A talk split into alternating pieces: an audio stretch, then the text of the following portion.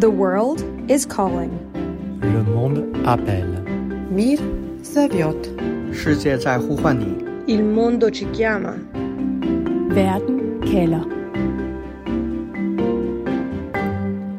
Amerikanerne er ikke i tvivl om, at Putin vil invadere Ukraine. Vi mener, Putin har besluttet sig, punktum, sagde USA's vicepræsident Kamala Harris i denne weekend. Og britiske advarsler er endnu mere dystre. Rusland planlægger den største krig i Europa siden 1945, lyder det fra premierminister Boris Johnson. Alligevel fortsætter de diplomatiske anstrengelser. Helt til den lyse morgen her i dag mandag har Frankrigs præsident Macron haft travlt med at overtale først Putin og så Joe Biden til at mødes og prøve at afværge en større krig. Telefondiplomatiet har dog ikke stoppet en eskalering af volden i Ukraine. To ukrainske soldater blev denne weekend dræbt i det østlige Ukraine, hvor Rusland støtter separatister, der kæmper imod ukrainske soldater. Derfor spørger jeg i Verden kalder her på Radio 4 i dag, gør Vesten nok for at hjælpe Ukraine med vores telefondiplomati? Jeg hedder Stine Krohmann Dragsted, og jeg vil også meget gerne høre fra dig, hvis du har spørgsmål til, hvad vi i Vesten kan gøre for at stoppe en invasion i Ukraine. Synes du, vi gør nok for at hjælpe Ukraine lige nu? Skriv ind til mig. Start med R4, og så send din besked. Det er 1424, du skal sende den til.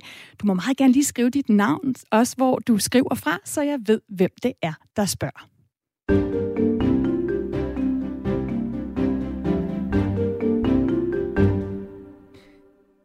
Om lidt skal vi til Ukraine for at høre, om ukrainerne synes, at vi i Vesten har gjort, hvad vi kunne for at hjælpe dem. Men allerførst så skal vi hilse på de to gæster, som er med mig igennem hele udsendelsen i dag.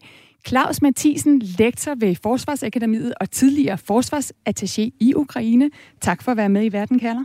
Ja, selv tak. Og Rasmus Brun Pedersen, lektor ved Institut for Statskundskab på Aarhus Universitet med fokus på NATO og på europæisk forsvars- og sikkerhedspolitik. Også velkommen til dig. Jo, tak skal du have. USA og NATO har jo holdt møder og forhandlet, og europæiske ledere har ligget i pendulfart til Moskva. Putin er blevet kimet ned senest af den franske præsident Macron, som talte med ham tre timer i går aftes og sent i nat. Claus Mathisen, er vi efter din vurdering tættere på en russisk invasion af Ukraine i dag, end vi var for nogle uger siden, på trods af de her diplomatiske anstrengelser? Jeg vil i hvert fald vurdere, at øh, det stadigvæk øh, kan ske. Det er stadigvæk en option. Øh, som det blev sagt, så er der jo bevægelse stadigvæk en lille smule i det diplomatiske spor, i forhandlingssporet. Og så længe der er det, så sker det nok ikke. Men øh, forhandlingssporet kan jo ikke fortsætte evigt. Og hvis vi så lige skal skære helt ud i pap, hvad de her forhandlinger og en eventuel invasion altså handler om, den her konflikt, hvad den drejer sig om, Rasmus Brun Pedersen, og hvad Putin og Biden nu skal mødes om, hvis de mødes. Kan det så koges ned til, at Putin siger, nej, Ukraine må ikke blive en del af vestens forsvarsalliance, altså NATO, og vi siger, jo, det må Ukraine selv bestemme? Ja, altså det kan man sige, det er jo, hvis vi sådan skal, skal skære det helt ud i pap, så, så er det jo selvfølgelig øh, noget af det, det drejer sig om. Men det, man også skal tænke på med, med den her konflikt, øh, det er jo, at øh, selvfølgelig er Ukraine på, på brættet. Øh, det er det, der bliver forhandlet om, og det er meget øh, den ukrainske tilknytning til Vesten øh, og deres sådan, status. Men der ligger jo også øh, mange andre ting i det, øh, fordi det har det her øh, mere sådan øh, storpolitiske præg, hvor der også er en, øh, et signal fra Ruslands side i forhold til deres generelle nærområde om, at, at andre stater ikke skal øh, bevæge sig væk øh, fra Rusland, og at de sådan skal være en del af den her interessesfære. Og så er der selvfølgelig også spørgsmålet om, øh, hvor, hvor, hvor interesseret russerne er i også at, at signalere, men via den her adfærd altså kan blive en, en global spiller, øh, en stormagt øh, på linje med, som amerikanerne skal tage alvorligt, kineserne skal tage alvorligt. Altså så, så power matters ikke, øh, i den her sammenhæng. Magt betyder noget, og det er det, russerne også øh, spiller på.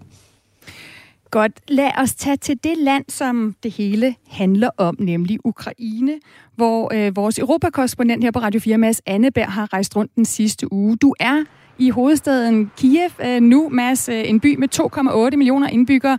Og netop den by, som USA's præsident Biden jo siger, at han tror, at Putin vil rette et angreb imod en af de kommende dage. Mads, hvad med de indbyggere, du har talt med? Er de forberedt på, at krigen kan starte med et angreb på, på deres by? Øh, ja, altså jeg kan jo starte med at sige, at det kommer jo ikke som nogen overraskelse for folk i Kiev, at de ligger tæt på, på Hvide Rusland. Der er godt og vel 100 km til grænsen, og det har der jo i og for sig hele tiden været. Øhm, så man kan sige, at da der blev udstationeret de her russiske øh, øh tropper til en, til en stor øvelse i Hvide Rusland tæt på grænsen, jamen så, så, så er det selvfølgelig et, et signal om, at, at det er meget, meget tæt på hovedstaden øh, Kiev.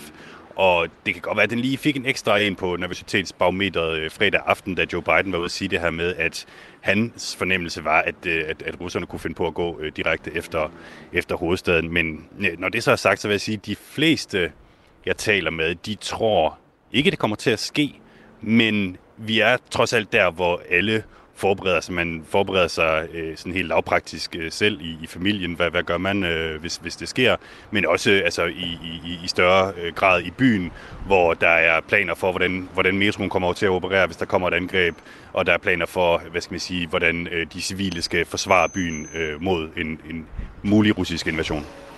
Og imens at ukrainerne øh, forbereder sig og prøver at tage den med ro, så er det jo USA og NATO og europæiske ledere, som Putin stiller krav til, men det er jo Ukraine, der står for skud, hvis vi ikke løser konflikten diplomatisk. Og det er derfor, jeg, jeg her i dag spørger, om vi i Vesten gør nok, øh, øh eller om vi svigter Ukraine ved kun at satse på det her øh, telefondiplomati. Mads, hvad svarer de ukrainer, du taler med på det spørgsmål? Jamen det kan være, hvis du lige gider hænge på to sekunder, så går jeg lige indenfor her, det er sådan det er lidt en strid øh, kold vind her i Kiev i dag. Og jeg har faktisk lige tænkt mig at spørge ham manden her, som står bag ved disken i øh, en kaffebar. Um, could I ask you a question? What do, do you think that the West has done enough for Ukraine? Європа робить дуже багато для України.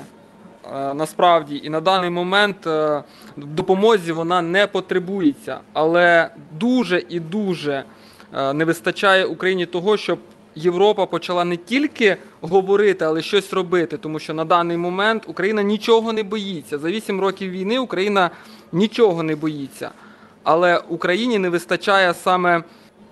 Og vi får selvfølgelig lige en oversættelse på her, mens øh, øh, manden han står og serverer makroner. Uh, what did he say? So he said that the West is currently doing already a lot of these things for Ukraine in order to moderate the aggression of Russia but it's still not enough because um, only like this year they started to send the weapons and the, the arms and forces and help us, but the war is already like for eight years. So, and uh, this is really important to actually moderate the panic of the foreigners and just in order to not to talk about this more, but like do things more uh, in order to help to Ukraine because, as he said, this is he thinks that you, Europe thinks still that it is a joke, but he said that uh, they have to take it more serious.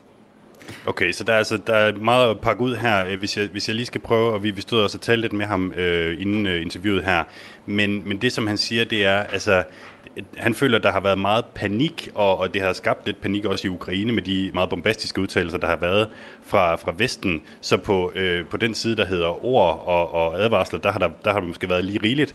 Men på den side, der hedder øh, handling og, og, hvad skal man sige, ting, de egentlig faktisk skal bruge til noget hernede, militært øh, udstyr, der synes han måske, det er kommet en, en lille smule sent. Og, og Mads, altså i går mødte du så også en anden ukrainer, som havde et helt konkret forslag til, hvad en vesterlænding som dig kan gøre for at hjælpe Ukraine, ud over det her telefondiplomati, som Macron og andre har gang i. Hvad sagde han til dig? Jamen altså, han havde et meget konkret forslag, som du siger, og, øh, og det var, at jeg skulle, øh, jeg skulle melde mig til den ukrainske her. Han gik rundt og delte sådan nogle, øh, sådan pamfletter ud, og, og der er det princippet sådan, det, det siger jeg altid nej til, fordi det er, sådan, det er åndssvage ting. Øh, men det her, det var jo så, øh, det var rimelig alvorligt. Altså, han gik simpelthen bare og prøvede at rekruttere folk enten til herren eller til det civile forsvar her i, i Kiev. Vi kan lige prøve at høre, hvordan, hvordan det lød. Добрий день. Можна вас запросити в територіальну оборону міста Києва? Будемо захищати Київ разом. Приходьте. What's your name? Андрій. Um, you just handed me this uh, nice little uh, folder. What what is that about? This is an invitation uh, for people to join territorial defense of Ukraine to uh, defend their country and European and uh, democracy globally. But Unlike I, some of the Europeans that don't not only want to defend, they don't want to even smart up and understand what's coming. You don't think uh, Europe is helping you enough? It's not about helping or not helping. You know, uh, I do my best, but it's not good enough. It's sort of a formula. You know, that I think they have a much much deeper and much more serious problem than uh, sending us few helmets. They will have to fight themselves, and they have done it already twice. They, they, are, they are asking for the third round, the big round. Altså Mads øh, André her, han vil simpelthen gerne værve dig, som du siger, til at kæmpe for Ukraines selvstændighed. Og da du så spørger, øh, om vi har svigtet Ukraine i Vesten, så siger han jo, at det her, det handler ikke bare om for eksempel at sende nogle hjelme til Ukraine. Hvad er det, han siger her? Altså hvorfor mener han, at hjelme og militær udstyr fra Vesten ikke er tilstrækkelig hjælp? Ja, lad mig måske lige forklare det med hjelmene. Altså, det er jo sådan en, en stående joke hernede, at øh, man, man bad Tyskland om øh, militært isenkram, og så sender de øh, 5.000 hjelme. Øh, og der er generelt sådan lidt en, en sådan særlig skepsis over for, for Tyskland, som også har lidt for tætte bånd til Rusland, synes de øh, hernede.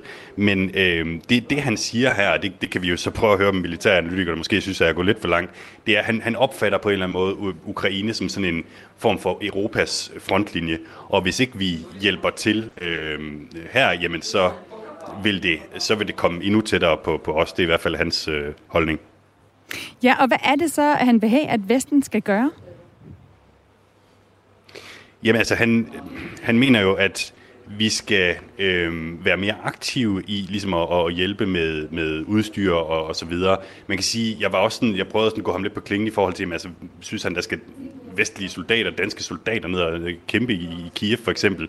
Men det, altså, det, det svarede han ikke sådan helt konkret på. Jeg vil også sige, at mange af dem, jeg har, jeg har talt med, de forestiller sig på ingen måde, at det er det, der kommer til at ske.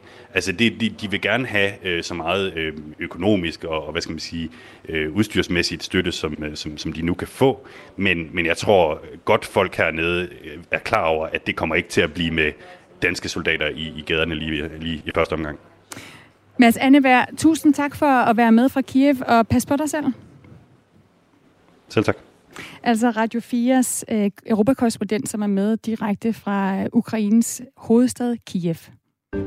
Du lytter til Verden kalder på Radio 4. Claus Mathisen, lektor ved Forsvarsakademiet, du har lyttet med til, den her, øh, til de her stemmer fra Ukraine. Altså Andre, som vi hørte her til sidst, øh, han siger jo, at det her det handler ikke om, Ukraine bliver invaderet eller ej. Han advarer om, at resten af Europa kan komme til at kæmpe for vores demokrati også. Hvad siger du til det synspunkt? Jamen, det synes jeg sådan set et eller andet sted, øh, der er en vis mening i. Øh, det har jo i øvrigt været det, den ukrainske melding i overvis i forhold til at prøve at hente støtte øh, i Vesten, øh, nemlig at øh, det er ikke bare en kamp for Ukraine selv, det her.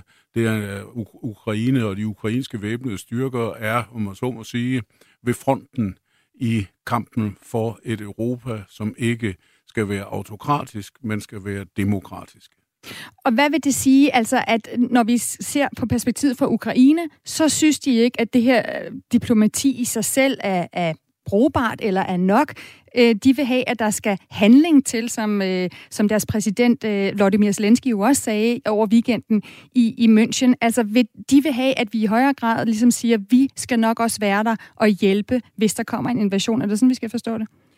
Ja, det kan man sikkert godt forstå sådan. Jeg tror som at nok, at den politiske ledelse udmærket er klar over, hvad spillereglerne er. Altså, at øh, der bliver ikke sendt NATO-styrker og heller ikke danske styrker til Ukraine for at kæmpe i tilfælde af en russisk invasion. Det har jeg i hvert fald meget, meget svært ved at forestille mig. Men, øh, og hvorfor egentlig ikke? Men jeg bare lige spørge om det. Vi sender jo tropper til Mali. Hvorfor er det ikke, hvis vi, hvis vi står i en situation, hvor Boris Johnson siger, at det her kan blive den største øh, krig i Europa siden 1945, og alle siger, at vi vil ikke have en invasion. Hvorfor så egentlig ikke også sige, så er vi klar til at sende tropper for at forsvare Ukraine? Jamen, det er jo fordi, for det første, øh, så er Ukraine ikke NATO-medlem. Det er blandt andet noget af det, som konflikten handler, handler om. Og for at øh, man alligevel kan sende styrker så skal der for det første en accept til fra de involverede parter, og så skal der derudover også foreligge et øh, FN-mandat, mandat, med mindre man der gør et eller andet meget usædvanligt. Det har vi set øh, tilfælde af før, men det er ikke sådan bare lige, man kan ikke bare lige sige, at nu kommer vi til hjælp med vores militær. Jeg kan sige, at så, eksempelvis den, den russiske NATO, NATO-lignende organisation, den der hedder den kollektive sikkerhedsaftaleorganisation, de har meldt ud, at de vil være villige til at stille en øh, fredsstøttende fredstøttende styrke i Øst-Ukraine, men det er også blevet meldt ud, at det skal for det første være med ukrainsk accept, og det skal være med et FN, eller på basis af et FN-mandat. Og sådan er spillereglerne for det. Rasmus Brun Pedersen, lektor ved Institut for Statskundskab på Aarhus Universitet. Du har også lyttet med til de her stemmer fra Ukraine. Andre siger jo også, at vi i Europa har måttet kæmpe for vores demokrati to gange før. Øhm, og at han mener, at vi kan komme til at, at gøre det igen. Altså han hentyder jo direkte til, at der kan komme en tredje verdenskrig. Øh, at øh, invasionen i Ukraine kunne ende i noget meget større. Og det kan man måske kæmpe af, når vi sidder her på tryg afstand i Danmark, men, men altså, vi har jo også haft Storbritanniens Boris Johnson været ude her over weekend og advare om, at Rusland planlægger den største krig i Europa siden 1945. Er det der, vi er? Altså, når Macron ringer til Putin og Biden, har han så det for øje, at hvis diplomatiet fejler, så kan det ende i en større krig i Europa? Jamen altså, det her med, at øh, der kunne komme en, øh, en, en, øh, en større krig senere hen, det, det er selvfølgelig øh, en af de, den, den frygt, man har øh, i forhold til, at, at øh, Vesteuropa også bliver, bliver øh, involveret øh, direkte. Øh, man kan sige, når, når noget af det her det foregår, og det her er også den, det, de peger på, kan man sige, så er det sådan lidt en analogi tilbage der til, til, til, til forhandlingerne om München, ikke? Og, og det her med, at man skal pise eller ikke skal pise øh, de russiske krav. Og, og det er klart, der er en frygt for, at, at øh, så snart, hvis man giver Ukraine op, som, som er så stort et land, som, som det er, øh, hvad, hvad er det så det næste land, der falder? Altså, fordi så begynder, man kan sige, og så begynder fundamentet at ryste øh, på, på, på konstruktionen. Og vi er jo allerede begyndt at se nogle øh, lande, som øh, er begyndt at læne sig mere over mod russerne, og det, det vil vi måske begynde at se noget mere af. Altså, det, det kan skubbe på den der øh, magtbalance, vi har i, imellem øst og vest. Jeg tror ikke sådan, at, at frygten for, at der kommer en sådan en storskældet krig, sådan er, er, er overhængende. Men det er klart, at den, den ligger der, øh, og det er en konflikt, der kommer til at ligge, og derved vil der også blive tryk øh, på vores øh, del af verden i forhold til, at russerne også vil forsøge at sætte sin indflydelse igen og prøve at se, om man kan lokke, lok flere over på deres side, eller i hvert fald at få øh, pacificeret og neutraliseret mange af de her øh, nabolande, altså det, man kalder sådan en finlandisering, ikke? Hvor, hvor mange af de her lande de bliver de facto lagt ind under russisk indflydelse. Og det er jo noget af det, øh, den her følgevirkning af den her konflikt øh, også drejer sig om. Og Claus Mathisen, så er det jo øh, et mulighed i hvert fald nu, at Putin og Biden mødes. Øh, hvad har Biden at forhandle med, når vi allerede i Vesten blankt har afvist Ruslands krav om, at Ukraine ikke må blive medlem af NATO? Øhm, Biden har først og fremmest øh, noget, som russerne måske øh, kan have glæde af, nemlig et tilbud om at øh, lave nogle aftaler, for eksempel om, hvor mange styrker, der må stå over for hinanden tæt på grænsen mellem NATO-lande og, og Rusland, eller for den sags skyld øh, NATO-lande og Belarus, fordi Belarus er efter valget i 2020, og al den ballade, der opstod derefter, nærmest øh, tæt på at være øh, delvis integreret i, i Rusland, og er i hvert fald i en meget, meget tæt alliance og et dybt, dybt afhængighedsforhold.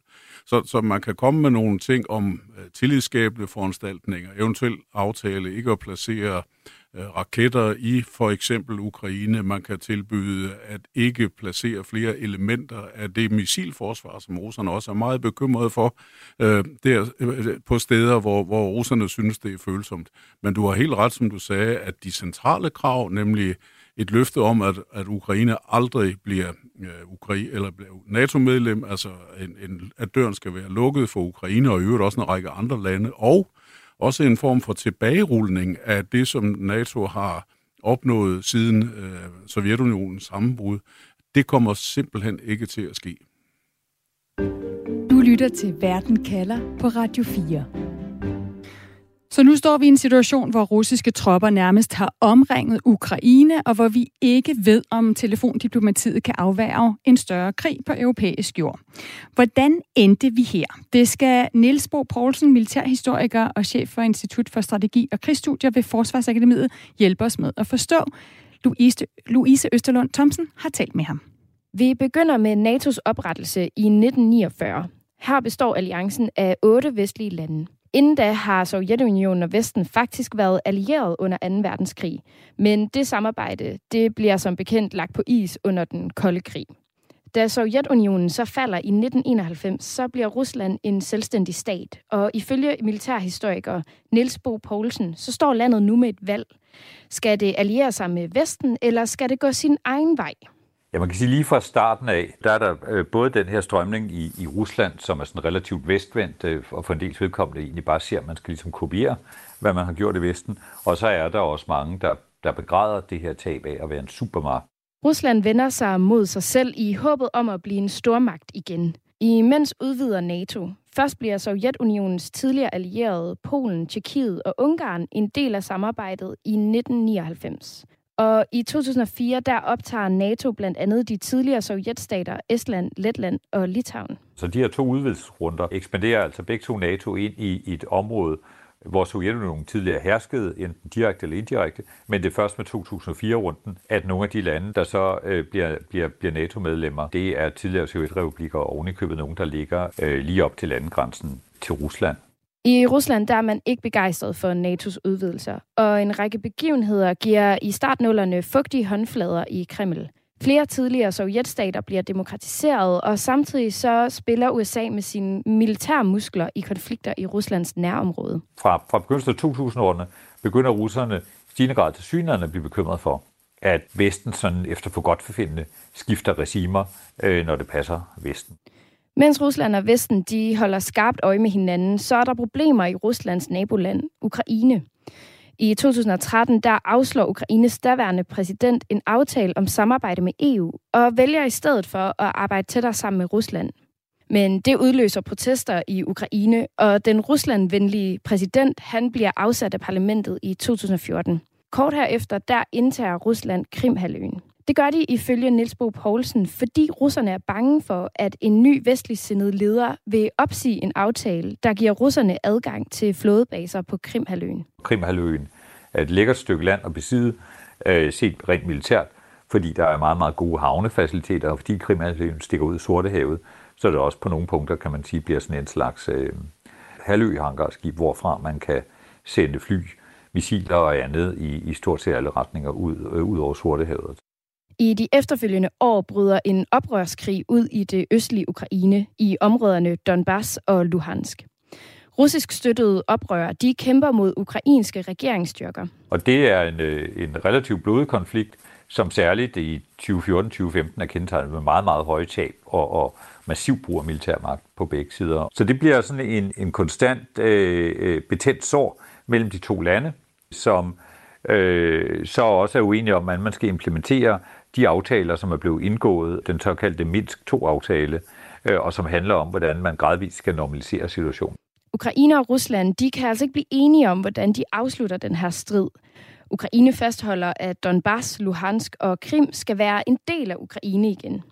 Og det bekymrer Rusland, at de ikke kan få deres naboland til at makke ret. Set med, øh, set med russiske øjne, øh, så har det, det bekymrende nok været, at ukrainerne ligesom har fastholdt deres, deres krav og også bevæbnet sig øh, militært bedre og bedre. Konflikten er på det her tidspunkt en betændt nabostrid mellem to tidligere venner, Ukraine og Rusland. Så hvorfor blander Vesten sig egentlig? Fordi det aldrig er rart at have et naboland, der er præget af uroligheder og politiske problemer, siger militærhistoriker Niels Bo Poulsen. Det gør, at man fra vestens side har ønsket at skabe et, øh, et, øh, et stabilt land, øh, sådan så man på EU og NATO's øh, umiddelbare grænse fik et, øh, et land, der var til at regne med. Så konflikten er gået fra at være en territorial strid til at blive en varm kartoffel på den storpolitiske scene. Og nu kræver Putin ikke kun, at Ukraine overholder sin aftale. Putin han stiller også krav til NATO om at stoppe sin udvidelse. Og det er ifølge Niels Bo Poulsen det nye i den her konflikt. Men hvorfor ser vi så den her optrapning netop nu? En af de ting, der til synlædende i hvert fald i spil, det er, at man fra russisk side har vurderet, at det er nu, vi skal tage livtag med ukrainerne, inden de, inden de bliver forstærket. Samtidig er der lavvande i de europæiske gasbeholdninger, og et lederskifte i Tyskland og USA gør, at Vesten ikke står så stærkt, som det tidligere har. Og alt imens så har den russiske økonomi det faktisk ret godt for tiden. Så russerne har måske kalkuleret med, at de her forhold, de vil måske skabe en situation, hvor man virkelig kunne presse øh, NATO. Det var Louise Østerlund Thomsen, der havde talt med Niels Bo Poulsen, altså militærhistoriker og chef for Institut for Strategi og Krigsstudier ved Forsvarsakademiet.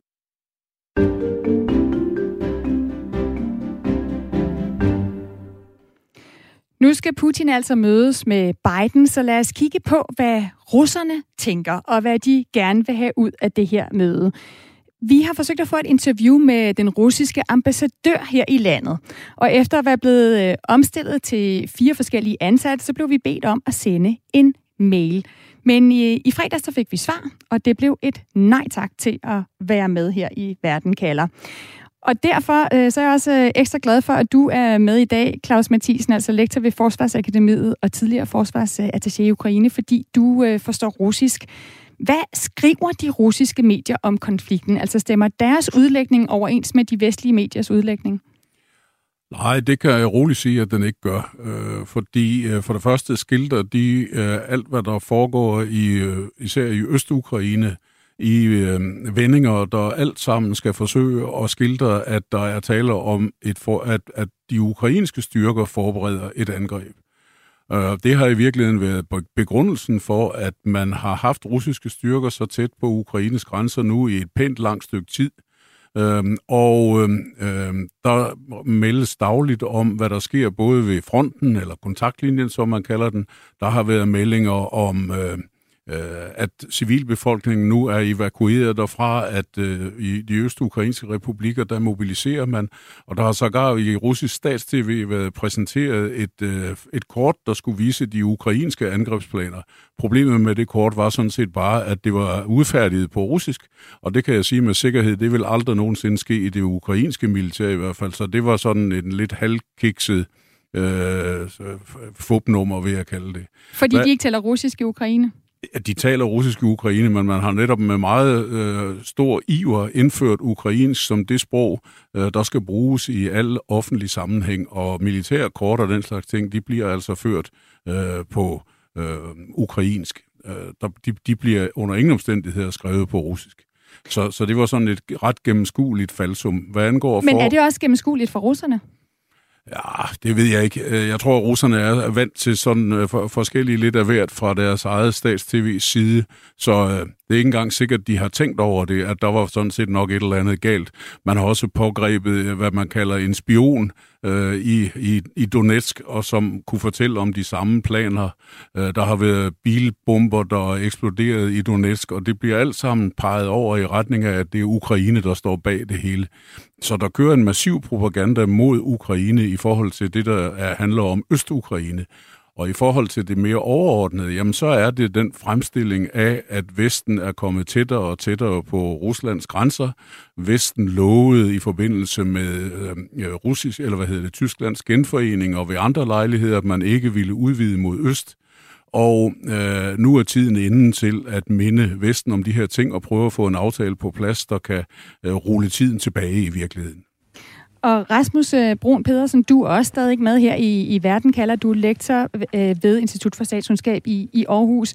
Øh, lige præcis det, som Claus Mathisen taler om her, med at øh, der har været udvidelse mod øst fra, fra NATO's side, øhm, øh, det skriver Helle også ind øh, til os øh, om her på Verden kalder på sms, når hun skriver, om vi har forsømt efter murens fald at lave en klog freds- og venskabsaftale, øh, eller venskabsskabende aftale med Rusland.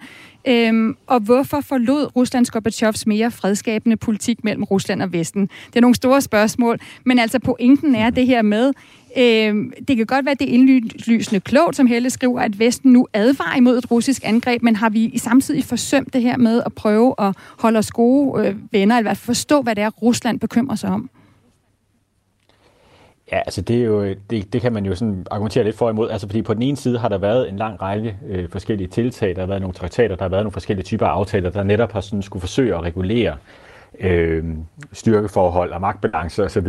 mellem øh, Rusland og, og NATO. Og, og der har jo også været øh, gode perioder, kan man sige, særligt igennem øh, 90'erne, ikke, hvor vi så en form for tilnærmelse mellem øh, mellem NATO og, og Rusland i former for forskellige samarbejder og forskellige forer. Så jeg synes egentlig, man kan sige, at der har været en, en bevægelse fra, fra, fra begge sider i virkeligheden øh, imod øh, mere samarbejde og afspænding. Det har jo så været på vej væk øh, de sidste par år, og det hænger, øh, tror jeg, meget sammen med, øh, at, at Rusland også har ændret kurs, ikke? Altså, og også måske er begyndt at, at sådan op, ændre opfattelse af NATO. Altså, vi, vi så det allerede tilbage der også med, med Georgien i 2008, at at, at Rusland er blevet meget mere øh, opmærksom på, at det her med, at man har en interessesfære, og også i takt med, at Rusland er blevet stærkere, så man kan sige, der, der er også sket en ændring i den, den russiske linje over for os, i forhold til, at man gerne vil, vil have os på afstand. Og, og netop det her, som, som det også blev fremhævet, ikke, eller, at, at, øh, at, at man føler, at vi er kommet for tæt på, ikke? at man, man, man, man ikke har det her manøvrerum i sit nærområde. Det, det er noget af det, man reagerer på, fordi man gerne vil have kontrol over det her geopolitiske område, der er rundt omkring, kring Rusland, som man kan manøvrere i. Altså det er sådan en klassisk stormagtsadfærd i virkeligheden. Nu har vi talt øh, om det her med, med propaganda fra, fra russisk side. Øhm, Claus Mathisen, hvad med vestlig propaganda? Altså, hvilke eksempler har vi på det? Der er en lytter, der skriver ind, at, øh, at øh, det bliver næsten et problem for visse øh, os journalister. Vi kommer til at se fjollet ud, hvis, øh, hvis der ikke kommer en, en krig. Altså, og også Biden for øvrigt, altså den amerikanske præsident, altså en hensydning til, at nu har vi råbt i lang tid om, at der er en invasion på vej lige om lidt. Øh, nu skal man jo høre godt efter, hvad der bliver sagt. Fordi det, der bliver sagt, er, at man er bekendt med planer om at invadere. Øh, og det er jo ikke det samme som at sige, at det sker.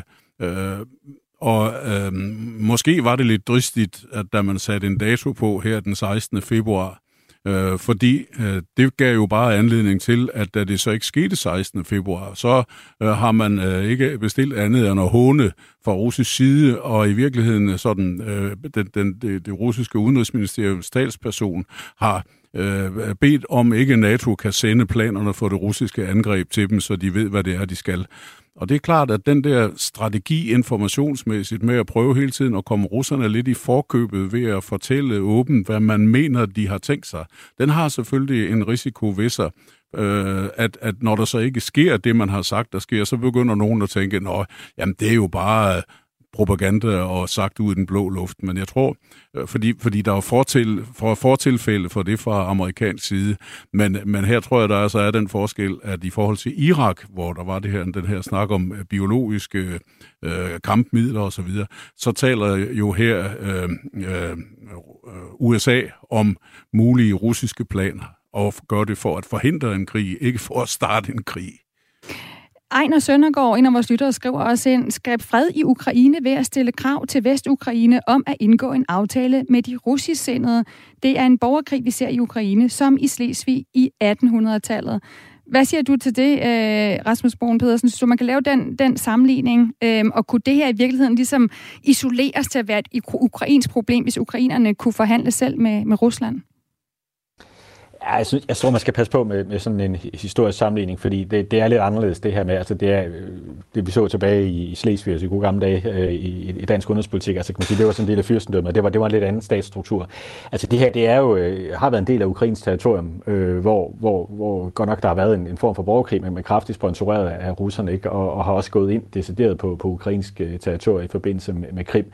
Så jeg, jeg synes, det er en anden konflikt, øh, vi ser her. Det er bare mere offensiv øh, russisk linje i forhold til at, at sætte sin indflydelse øh, gældende, end det vi har, har set øh, tidligere. Og i takt med, kan man sige, at Rusland er blevet den her mere direkte part, og også, kan man sige, har, har kørt hele herren op, øh, ikke bare i Rusland, men også i Hvide Rusland, op ved grænsen, altså så, så er det jo et, øh, det er jo stormagtsspørgsmål snarere end et, et lokalt problem. Også fordi den russiske dagsorden er, tror jeg, er bredere end bare Ukraine. Altså, vi gør det meget til en konflikt om Ukraine, men det er altså en bredere dagsorden, der, der bliver sendt. Der er et større spil øh, på spil her.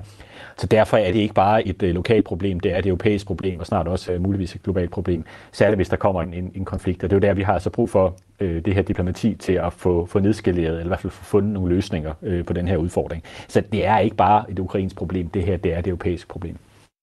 Og det er jo det spørgsmål, jeg stiller i dag her i Verden kalder. Jeg hedder Stine Krohmann Dragsted, og fordi at vi nu ser ind i et møde mellem Putin og Biden, som øh, den franske præsident Macron har fået op at stå efter mange timers telefondiplomati, så spørger vi i dag her i Verden kalder, har Vesten gjort nok for at hjælpe øh, Ukraine gennem telefondiplomati. Og der kommer masser af sms'er ind til mig her, og du må meget gerne blive ved med at skrive ind, hvis du lytter med. Det er 1424, du skriver på. Start din besked med R4.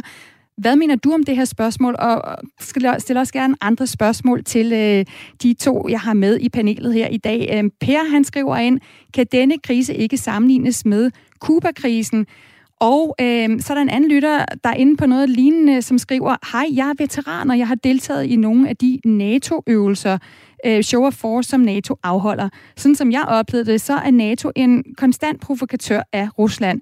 Er det ikke fair nok, at Rusland ikke vil have et missilforsvar i deres baghave? Jeg tænker, at USA vil reagere meget mere voldsomt, hvis Rusland var i gang med at planlægge en plan med missilforsvar på Kuba i min optik så udøver NATO lige så meget propaganda over for Vesten, som Rusland gør for deres borgere. Hvad er jeres tanker om det? Claus, altså igen, du mener, det kan ikke helt sammenlignes den, øh, at, at man kan sige, at det er den samme form for propaganda, der kommer fra Vesten. Hvorfor egentlig ikke? Har lytteren her ikke en, en øh, pointe? Øh, jeg synes det ikke, ikke så oplagt i hvert fald. Øh, jeg tror for det første, hvis jeg må lige forklare, at for at forstå den her krise, så tror jeg, man skal skelne mellem tre lag i den. Der er et lokalt lag, eller, som, som handler om øh, Ukraines problemer med de to udbryder, udbryderrepublikker i øst. Og så er der en Rusland-Ukraine-konflikt, som handler om, at Rusland vil forhindre, at Ukraine bliver medlem af NATO.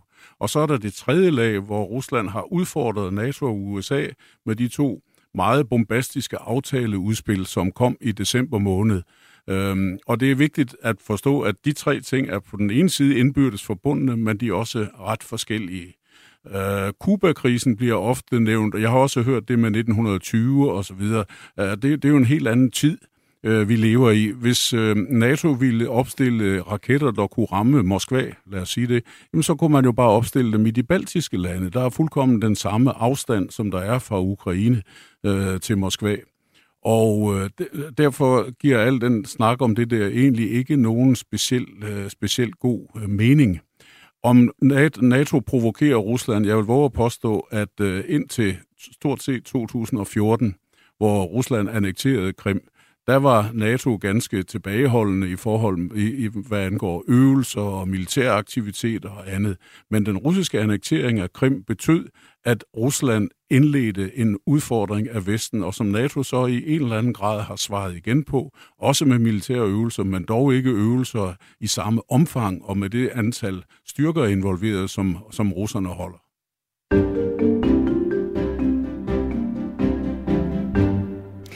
Godt. Lad os vende os imod, hvor parterne står nu, hvor Rusland og USA, måske i hvert fald, hvis der ikke kommer en invasion inden, skal mødes.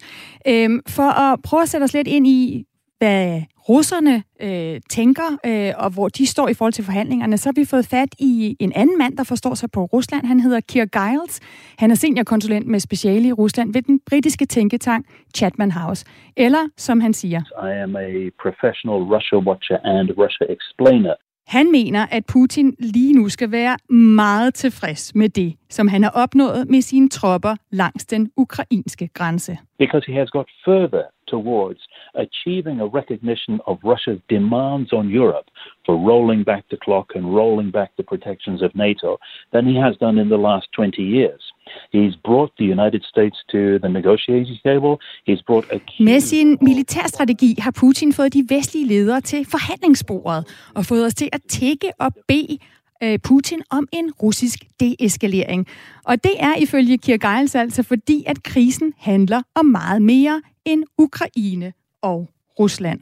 It affects everybody in Europe, not just the frontline states, but those whose security will be jeopardized if Russia does succeed in regaining control over its former empire. Og Kirgeils vil ikke udelukke, at konflikten kan ende i krig, men han er overbevist om, at vestlige ledere vil gøre alt for at undgå det, også hvis det betyder, at man skal bukke under for Putins ønsker. So Russia knows that if it threatens the current generation of Western European politicians with a conflict, it is likely to get its way without having to go to war at all. Siger altså Kier Giles, han er seniorkonsulent med speciale i Rusland ved den britiske tænketank Chatman House. Claus Mathisen, er du enig med Kier Giles i, at Putin lige nu kan være godt tilfreds med det, han allerede har opnået?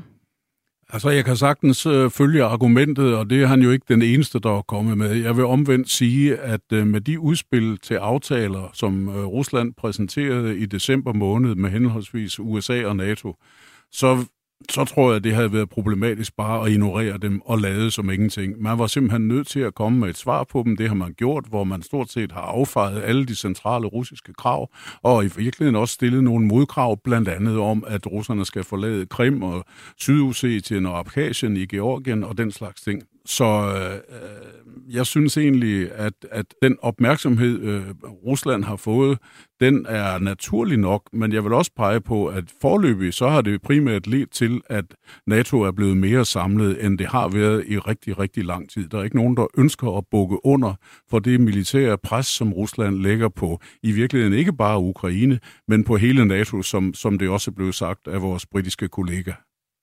Ja, og Rasmus Brun Pedersen, altså øh, ifølge Kierkegaard, som vi lige hørte her, så bukker Vesten netop under øh, for Putin, fordi vi har haft så travlt med at mødes og prøve at forhandle med ham, som Claus Mathisen siger, at, at det, det bliver man nødt til at gøre. Men altså, har Putin kunne udnytte, at vi trods alt har stået svagt i udgangspunktet i Vesten? Jeg, jeg tror, det man skal forstå, jeg er meget enig med også øh, noget af det, der har været fremhævet, der er forskellige lag i den her konflikt, og, og, og det der med, at man skal forstå også det, det bredere spil i det her. Og der, der tror jeg, der er en pointe i det her med, at, at noget af det, som øh, hvad hedder det, øh, hvad hedder han, Putin øh, muligvis kan, kan, kan få frem i det her, det er jo så en, en lidt bredere diskussion, netop noget omkring øh, styrkeaftaler, øh, måske i forhold til, hvordan øh, det skal se ud i Østeuropa og Øst- og Centraleuropa, øh, og, og få, få, få brugt den her konflikt øh, som sådan en løftestang til, til at indgå nogle aftaler. Og det, øh, det er jo det, vi forhandler om øh, i øjeblikket, øh, hvor man kan sige noget af det, som, som øh, en af grundene til, at vi ser det her diplomatiske spil i øjeblikket, det er jo også at, at forsøge at brede den her dagsorden ud, og også måske prøve at få identificeret, hvad er det egentlig russerne sådan reelt øh, gerne vil, ud over selvfølgelig øh, selve Ukraine-konflikten. Så, så derfor er der øh, altså, det har været succesfuldt i den forstand, at, at, at der er blevet indledt nogle drøftelser og nogle forhandlinger direkte med NATO, som vi måske ikke havde set øh, komme i gang, øh, hvis, hvis de havde holdt, øh, holdt, holdt, holdt hesten, så at sige tilbage øh, i forhold til, til Ukraine. Så på den måde er der øh, selvfølgelig øh, opnået noget, men, men NATO har jo ikke givet efter endnu, og gør det formentlig heller ikke, men der kommer formentlig en eller anden form for, for kompromis. Det er også derfor, at vi ser de her forhandlinger endnu, altså hvor man forsøger at, at finde øh, fælles dagsordner, men også øh, fra vestens side, altså et forsøg på at signalere, at man forsøger at hæve omkostningerne mest muligt for Rusland, hvis der kommer en konflikt. Og Claus Mathisen, ved vi, hvor Putin står i forhold til det her vestlige telefondiplomati, der fortsætter? Altså, mener han, at han kan få mest ud af at forhandle lige nu, eller, eller invadere? Altså, hvad er din vurdering? Jeg ved godt, det er svært at hoppe ind i Putins hoved. Ja, øh, jeg tror, at øh, øh bestemt, at Rusland også er interesseret i en forhandlingsløsning, frem for at gå ind og, og, og angribe Ukraine militært. Øh, det vil ikke være vanvittigt populært i mange kredse i Rusland, fordi der er tætte familieforbindelser mellem ukrainer og russere, og det vil til nogen grad, i hvert fald i nogen grad, smadre den der fortælling, som, som Putin selv har lanceret om øh, det evige broderfolk, måske ikke engang broderfolk, nærmest et folk.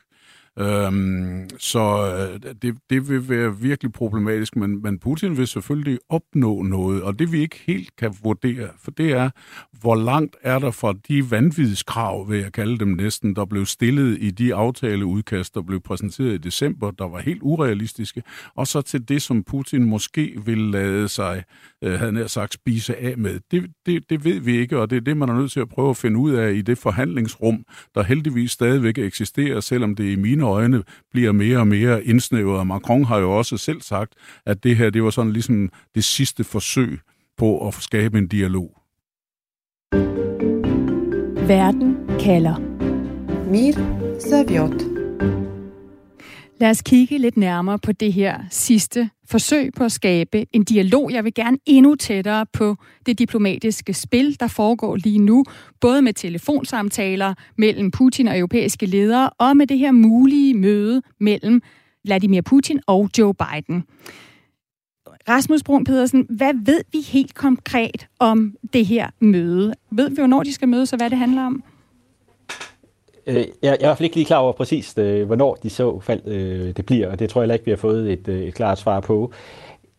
Altså, de her diplomati, det er jo vigtigt at holde, holde øh, så så længe man snakker sammen, så, så er det jo svært at gå, gå i krig, kan man sige. Så derfor er der også en interesse fra, fra vestens side i at holde, holde gryden øh, mest muligt øh, i kog.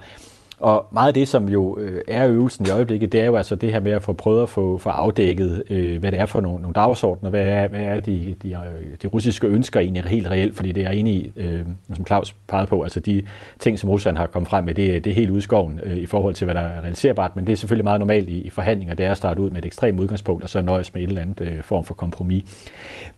Så meget af det, der foregår nu, det er jo den her øh, afdækning af, af dagsordner. Og der kan man sige, der står Vest måske nok lidt, lidt svagt i øjeblikket, fordi øh, hvem er det egentlig, man ringer til, øh, når man skal have en aftale med de vesteuropæiske lande? Er det amerikanerne? Det er måske noget med sikkerhed, men hvis det er noget med økonomi, er det så EU? Er det Frankrig? Er det Tyskland? Øh, Storbritannien?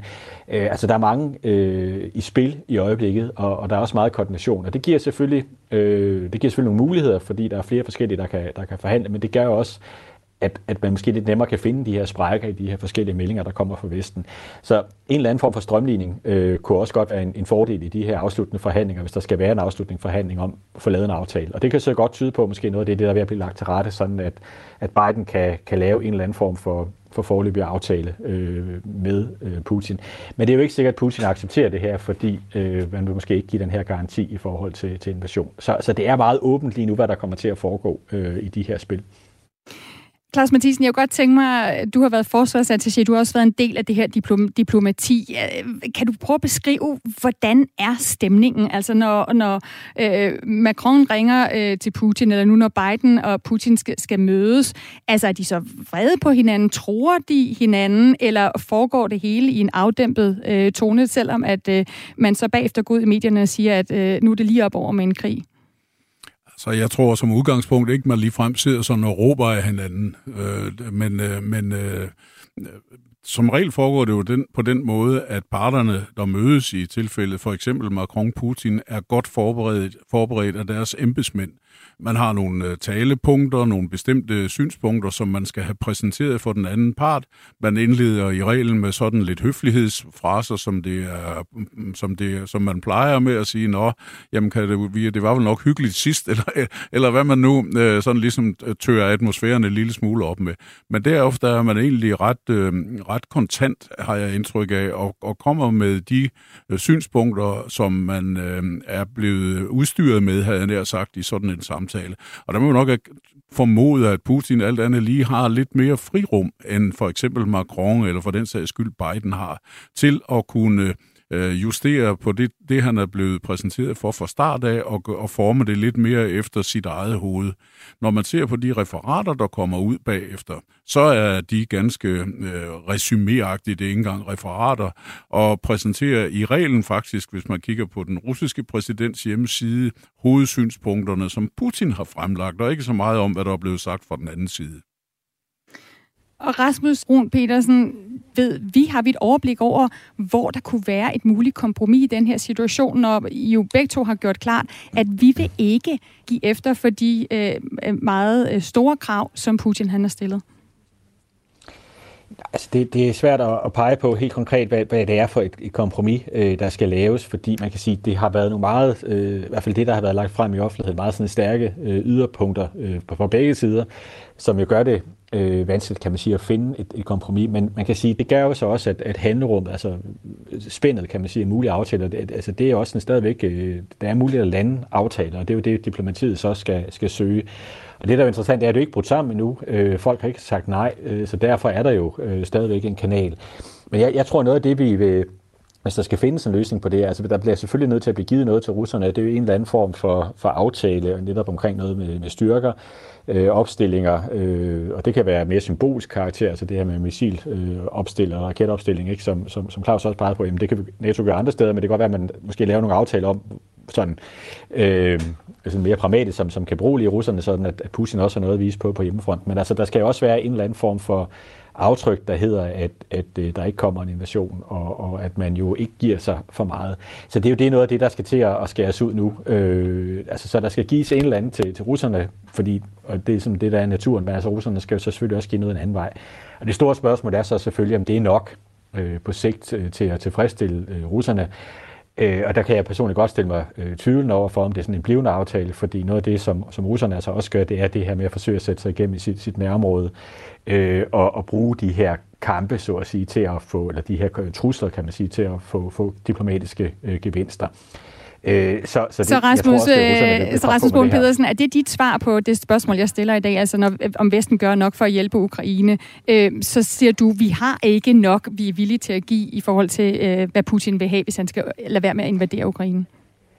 Altså man kan sige, der er de positive ting, hvor vi kan forsøge at give den noget, og der andet er jo så også, at vi kan forsøge at presse den, øh, tro den, kan man sige, i forhold til noget med energisamarbejde, øde sanktioner, diplomati, som er også er i spil. Så der er også en, sådan en strafmekanisme i det. Så vi, vi, vi forsøger at tro den, samtidig med at vi også måske øh, forsøger at give den noget. Og Claus, meget kort her til mm-hmm. sidst. Øh, hvad vil du svare til det spørgsmål? Altså, gør vi nok for at hjælpe Ukraine? Jeg synes, vi gør uh, stort set, hvad vi kan under de givende uh, forudsætninger. Og det er vigtigt i de fortsatte forhandlinger, at uh, ikke presse den anden part op i en krog, og stadigvæk åbne rum for fortsatte forhandlinger. Så kan vi måske undgå krigen, men jeg er enig, det ser svært ud. Vi når ikke mere i Verden kalder. Tusind tak for i dag til Claus Mathisen og Rasmus Brun Pedersen. Husk, at du kan lytte til alle afsnit af Verden kalder på Radio 4's hjemmeside, eller hvor du finder dine podcast. Og jeg vil meget gerne invitere dig til at gå ind og abonnere på Verden kalder som podcast i den app, du bruger. Så får du hver uge det nyeste afsnit af Verden kalder, så snart det er klart. Du kan også anmelde programmet derinde. Skriv endelig til mig med ris eller ros eller forslag på verdenkalder radio4.dk eller læg en besked på min telefonsvarer 50 70 44 94. Verden kalder var i dag lavet af mig, Stine Krohmann Dragsted, Louise Østerlund Thomsen, Benjamin Munk og redaktør er Camilla Højæggers. Vi er tilbage næste mandag kl. 10.05. Tak for at lytte med.